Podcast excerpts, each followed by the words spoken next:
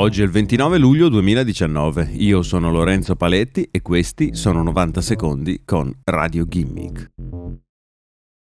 Christopher Ray è il direttore generale dell'FBI. Durante un convegno internazionale sulla sicurezza informatica all'Università di Fordham, Ray ha sostenuto una proposta avanzata dal procuratore generale William Barr.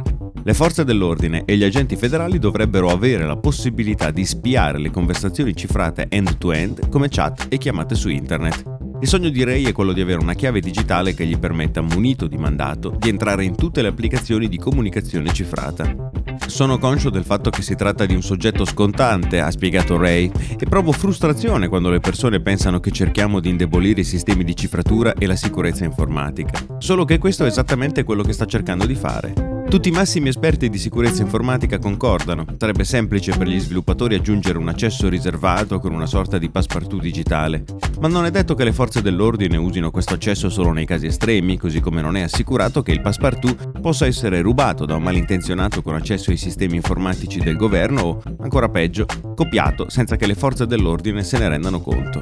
Da un lato Ray vuole rompere la cifratura per spiare e smascherare, tra gli altri, hacker professionisti, e allo stesso tempo la modifica che richiede di fare alla cifratura permetterà agli stessi hacker di spiare e smascherare onesti cittadini.